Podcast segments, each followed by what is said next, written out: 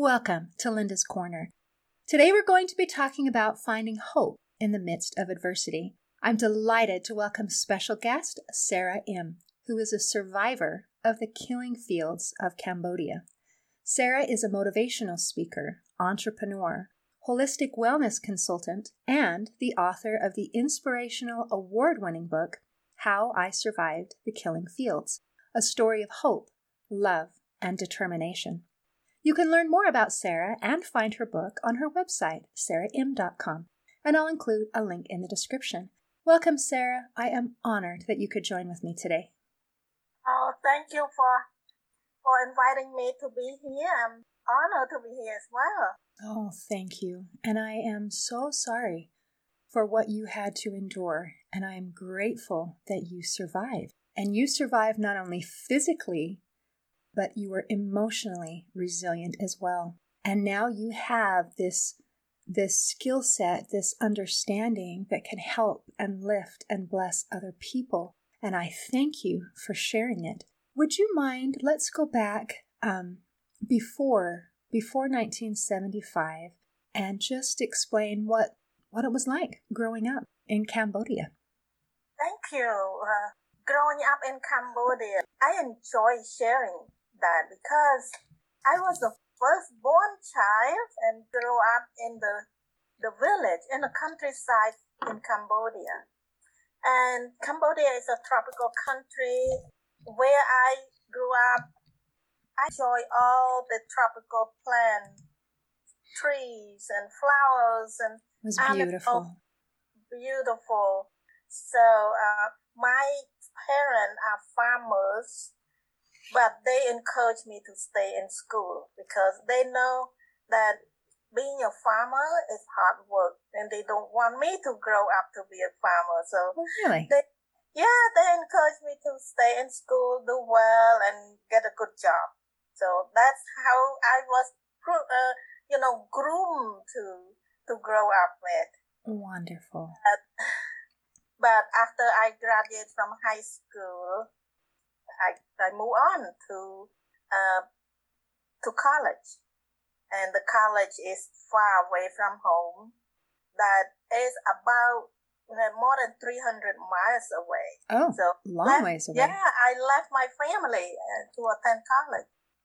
So you were about 18. So is that where you were when all of the troubles began? Was away from your family at college? So you didn't have that support system nearby. Okay, Wow. All right. So let's, if you wouldn't mind, walk us through this because we didn't live through it and and we don't understand and many people don't don't remember or maybe some people aren't aware of what took place in Cambodia in those killing fields what what what happened okay and while i during the um, the holiday time and the Khmer's communists came in. They came in with the truck, the tank, and the army that marched on the street with big gun on their shoulder. They wear black clothes, and we didn't know what to expect. We thought it would be a change of government, but how? We have no idea. Until the next day, they turn around and point the gun at people at home. They went door to door and demand that everybody leave the house. Leave. Go, go, go. Go so where? they pulled all of us out from our wherever we, we were. At that time, I was hiding in the school building, protecting myself from the, the rocket and the gunfire and all that. Wow. So I went out from that shelter to the street and they push us to keep going, keep going. And millions of people were piled up on the street miserably in the heat and we don't have anything. We don't have food or a drink or anything because everything was shut down. All the marketplace, the restaurant, the school, the government office, the post office, everything was shut down.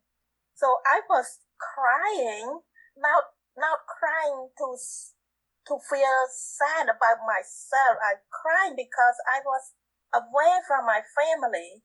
I want to be with them because anything happen, anything bad that happen, you want to be close to the people that you love. And now here I am, All by yourself. Way. That's that's why I cry. And I also cry because my mom just recovered from four years of paralysis.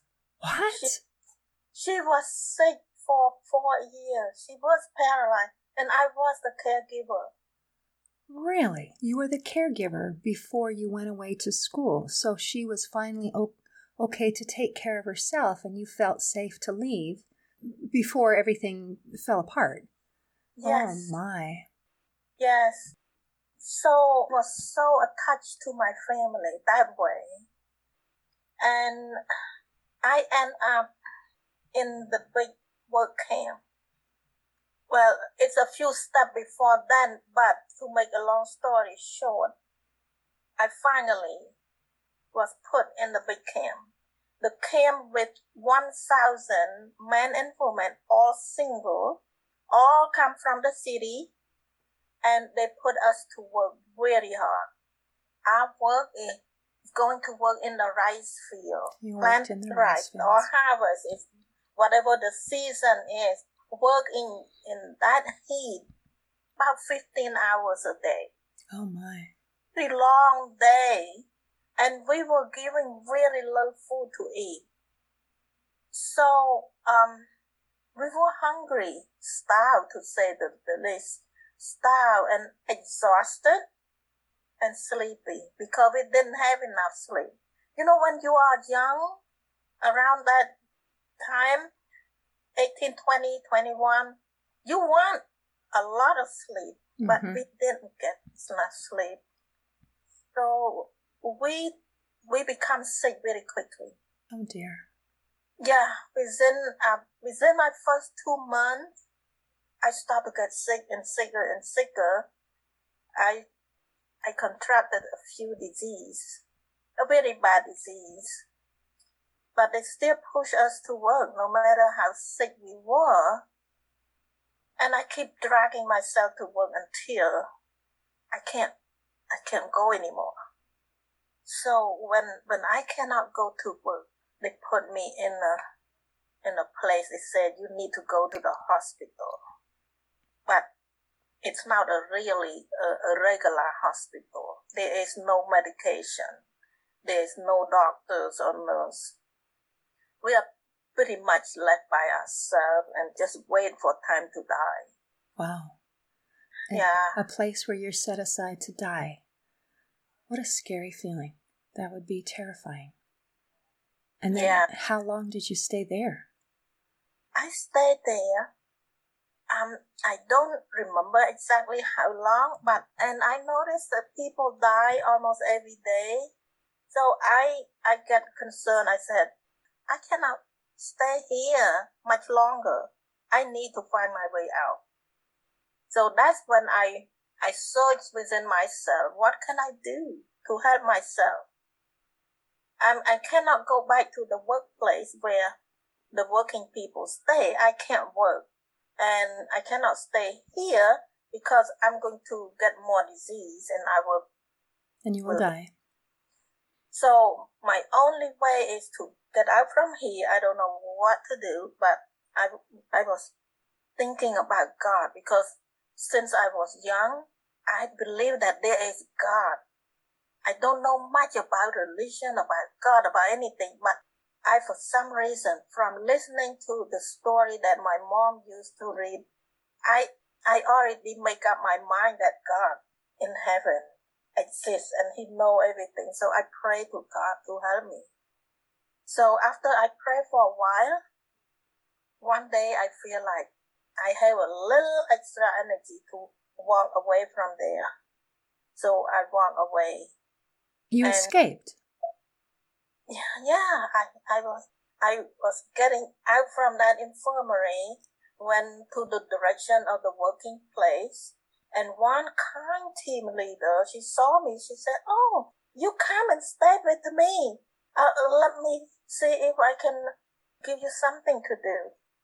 And then she realized that I'm too sick. I need more than just doing something. So she figured out and she told me that you need to go to work in the kitchen. That is my life saving the job. Really? So you didn't escape from everything. You were able to leave the infirmary and then were redirected to a new assignment in the kitchen. Okay, okay. I'm sorry, I was misunderstanding. Okay, so you're still in it, you're still working at the work camp, but now you're reassigned to the kitchen. Okay, good. Yeah. And that wasn't as physically demanding on your poor sick body, and you were able Right. to keep going. Okay, all right. Yeah. Yes. So instead of work in a harsh, heated field, I work in the shade. So it's still in the within the same environment, within the, the same camp, but it's a better working condition.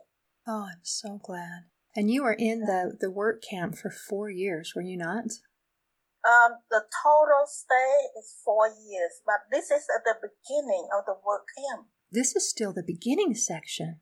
Yes. oh my yes. goodness, there's so much more to come. Oh, you poor thing. I am so Yes. grateful that you felt like you had God so that you weren't entirely alone.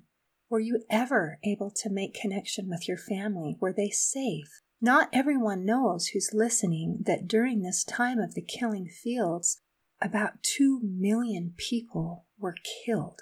And so, fortunately, you weren't killed, but you were sent to the work camp. Is your family okay? Were they okay?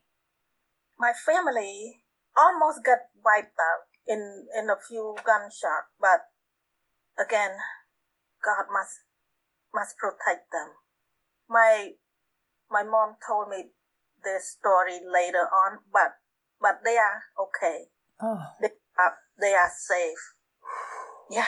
oh, I'm so glad. I'm so glad. I know everyone's story didn't turn out that way, so I'm grateful that yours did.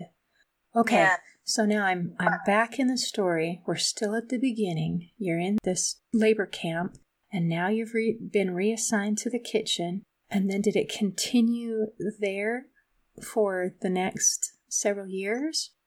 I worked in the kitchen for about several months. Mm-hmm. and then I feel better and look better. And they saw me look like that. They they pulled me out from the kitchen and put me back, Back in the the field. harsh, the Okay. harsh rice field. So the total of four years that I endure, but toward the end of four years, this um, the controller of the camp they start to move the whole camp move away from where we were, move it closer and closer to the jungle. Really? Yeah. You move the camp, but don't the rice fields they have to be where the rice grows? No, uh, the where the rice field is, it's now now near the jungle. So Okay. there was something going on. There was some gunshot. There was some noise. Some some bomb um, far away. And this uh, the the leader of this camp sent something that is coming. So they start to move all of us, move all of us toward the um, the jungle. And I did not realize at the beginning until keep moving, moving, and then we realized every time we move, we, it's getting closer to the jungle, and we had to cut down all the trees and shrub and everything to make place for us to to sleep at night. So I realized at one point when we moved far enough to the jungle, at one point I realized that I don't want to keep going with them. I want to go back to look for my hometown. And um, if I keep staying with them, I will never, never be able to find my family. So I have a courage. God probably gave me the courage to plan an escape. So my plan was to um, to ask a few of my good friends, and I asked them. I said, you know, I I like to escape. Would you come with me? And they all did say yes, yes, three of them, yes. So they uh they agreed to go along with me, and we pack up a few things and a little bit of food that we have in that camp, and we sneak out. Wow. So you did escape. Did they chase yes. Well, they might chase, but um, when we escaped, we, we were very careful. We didn't make any noise and we wait until very dark. You know, in the jungle, when it's dark, it's dark. It's blank. Nobody can see it.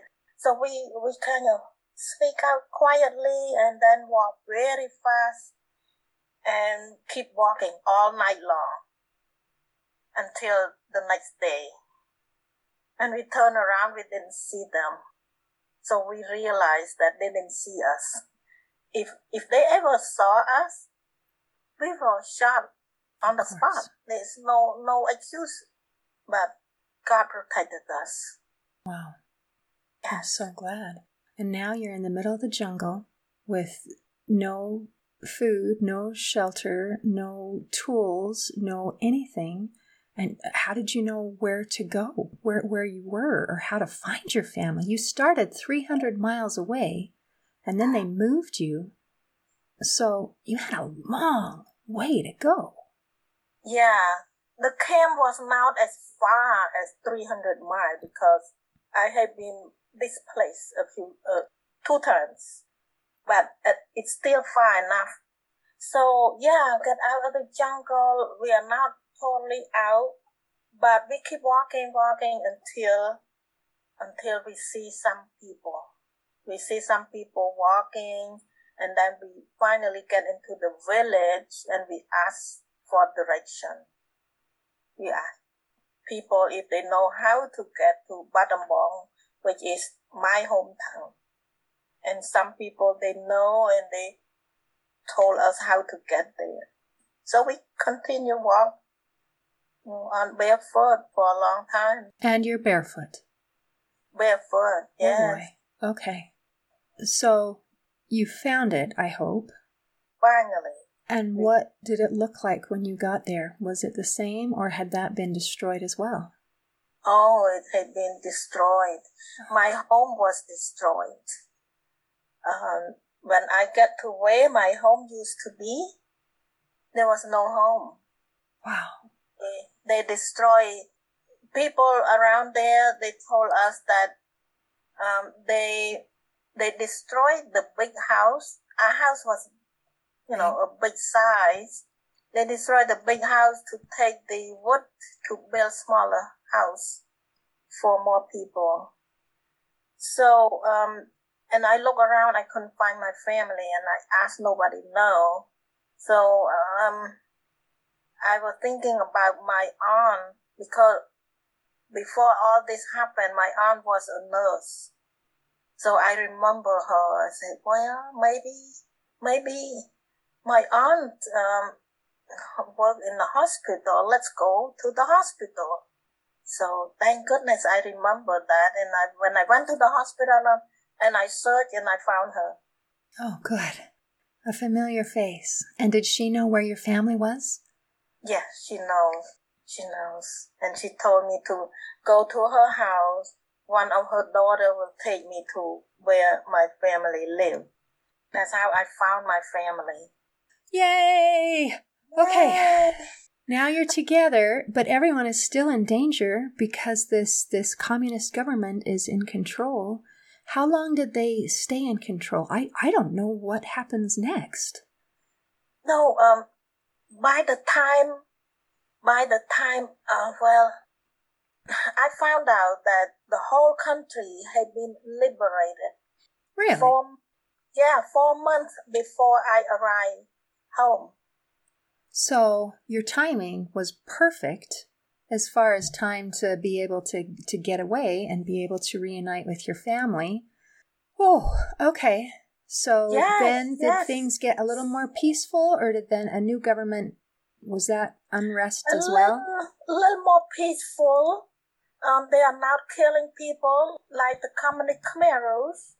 this is a new group. It's the Vietnamese, a communist Vietnamese. So somebody that had connection with them went out and uh, tell them that the Khmer Rouge kill a lot of people. Please come and help. So they came to rescue us. Okay. But but they are still uh, they are also communist. They're communist as well, but they didn't just round up people and kill them. Right. Okay, so that that's a definite improvement. Yeah, it's an improvement, but it's still we are now trusting. We we don't know what to expect. So I live with my family for about a year, and my mom sensed that it's not safe, so we had to find a way to escape.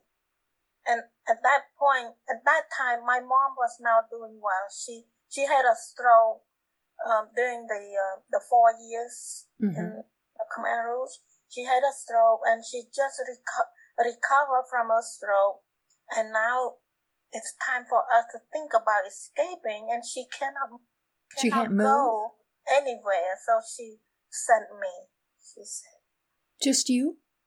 Yeah, just me. I want to take one of my brother, but it didn't work out. So just me. Where'd you go? I had to go to the Thai border. Cambodia is next door to Thailand and Vietnam. On the south side is Vietnam. On the west side is Thailand. So, so you escaped to Thailand. Is now too too far from the Thai border.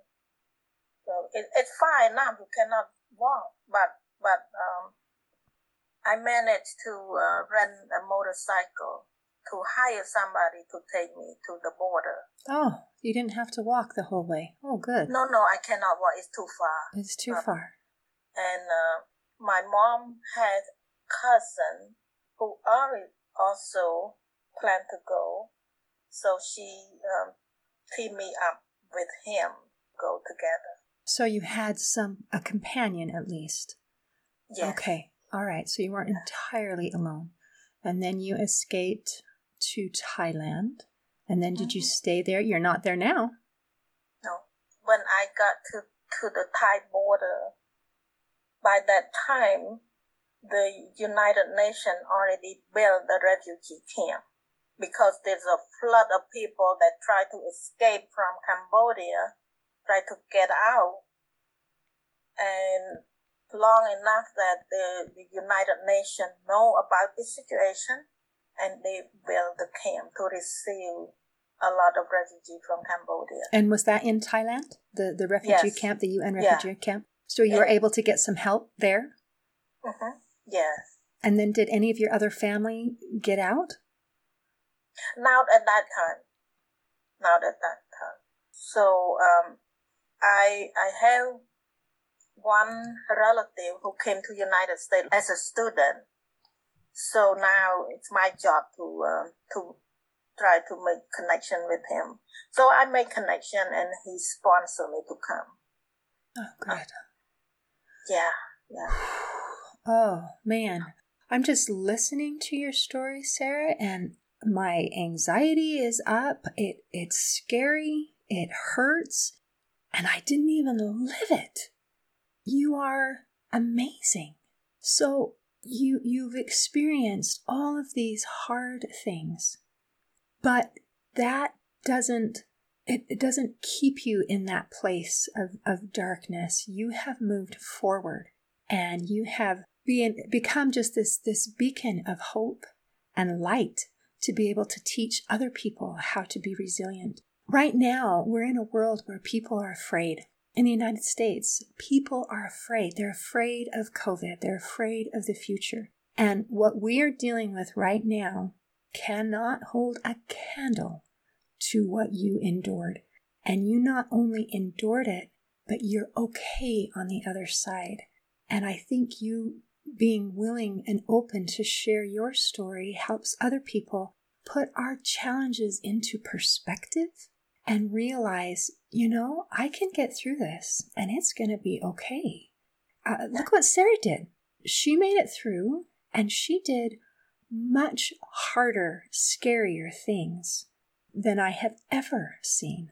So, do you have any advice, any suggestions for people who are feeling uncomfortable and, and frightened of, of how they can have that kind of hope and resilience that you demonstrated? Yes, um, based on my experience, we can start building our resilience by gathering some positive, some, yeah, some positive thing around us. And I would recommend that you look for something good to be grateful for. Gratitude is the beginning. You, you start to be grateful for this and that and that. Um, like right now, you can feel grateful that you have a place to live. You have a running water to drink. You have a market that you can go and buy. You, you have your family. What, if they are far away from you, it's only a phone call away or just a social media post people can see, can connect with each other. When I was captive, I have nothing. I have no clue what happened to my family. So you can look at all these positive things that you can be grateful for. And, and also gather all the loving people, the people that you love, your family, your friends, people at church, people in the community, the, uh, the positive people that you feel you feel like sunshine when you meet with them, those you will find those people. They are plenty. So those are the people that you want around you. Family and friend, human relationship, human connection is very positive. You always want to build around them. And also, also you have faith. Whatever faith you, you have, for me, I'm so grateful that I thought about God. I believe that God exists. So my faith in God helped me to look at the future in a positive way. And I trust that God will bring us something positive, will be something better. And also have a sense of purpose. For me, it's uh, to survive. It's not just for me to survive for my family. My purpose is my family. That is so beautiful. So, some of the things that you mentioned are our gratitude and looking for the positive things and surrounding ourselves with a community of people that we care about and who will be positive and who will help and support and lift us. And then your faith Faith in God is such a powerful, powerful tool. And I loved how you mentioned that hope for something better to come, that you had a positive expectancy. Things are going to get better and they're going to be okay.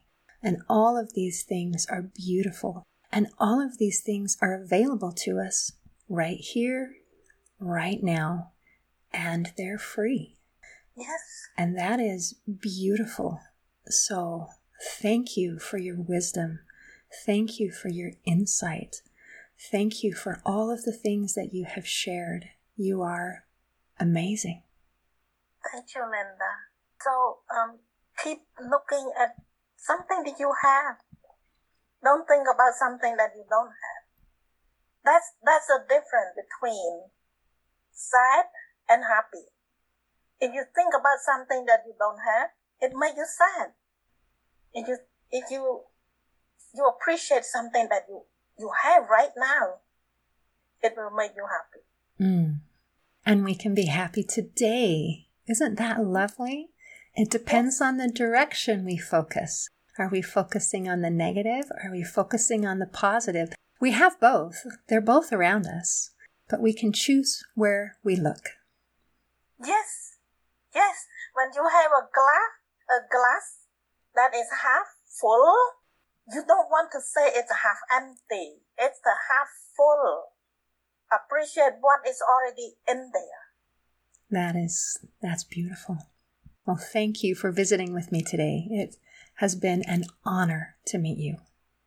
Thank you for having me, Linda. Oh, I'm so it. happy that you do this to inspire people. Oh, So- thank you. Thank Yeah, you for helping to inspire people. It is Yeah, good. You can share, you can share the uh, uplifting message for each other. That's how we build our community for a better future. Yes, yes, it is. This is part of how we do community. We get to do it through, um, even if we don't get to meet in person, we know that we're part of a group, a community, and that you belong and that I belong. And we have people who care and people who understand and people who have been through hard things and people who are resilient. And just knowing that you exist helps give that sense of, of community and purpose. So, again, thank you for being here today. Thank you, Linda. In closing, I'd like to share a quote by author Jodi Picoult. She said, The human capacity for burden is like bamboo, far more flexible than you'd ever believe at first glance. Today, I invite you to let go of fear and anxiety and be flexible and resilient so that you can live a fulfilling and harmonious life. If you enjoyed Sarah's message today, please consider subscribing to Linda's Corner and leaving a five star rating and review. You can learn more about Linda's Corner podcast at our website, lindascornerpodcast.com, and on social media at Linda's Corner Podcast. See you next time on Linda's Corner.